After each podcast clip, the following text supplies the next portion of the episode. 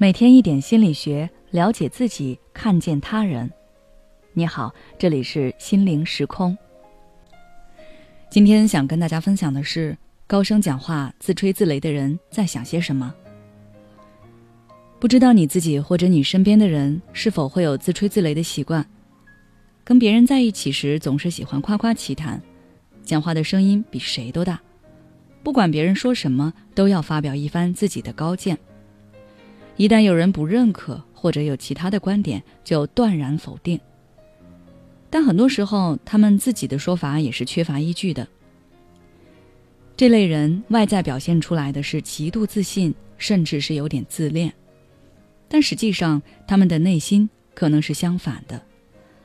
他们非常看重其他人对他们的评价，对社交也有焦虑，所以通过这种焦虑型多语来加以掩饰。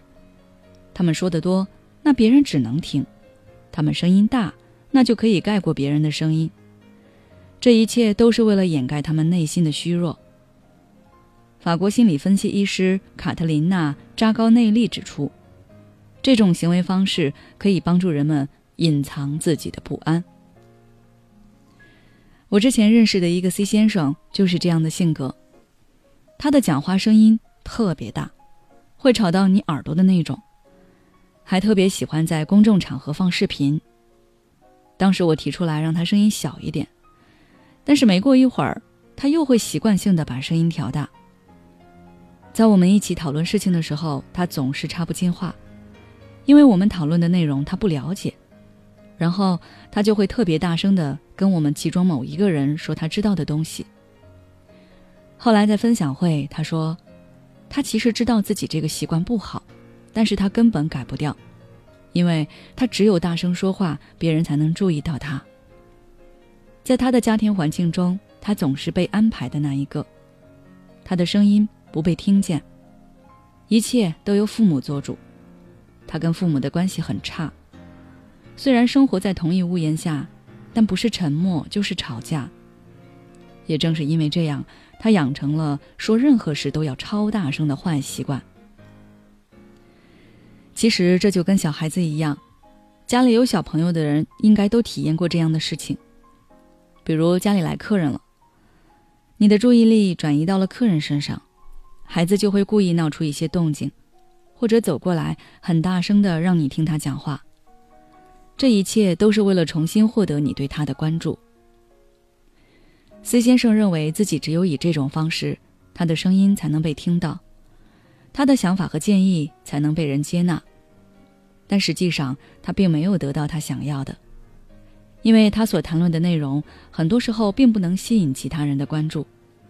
大家听了也只会默默想：这个人好吵啊，这个人只会吹牛，这个人到底在说些什么？所以，C 先生是更加挫败的。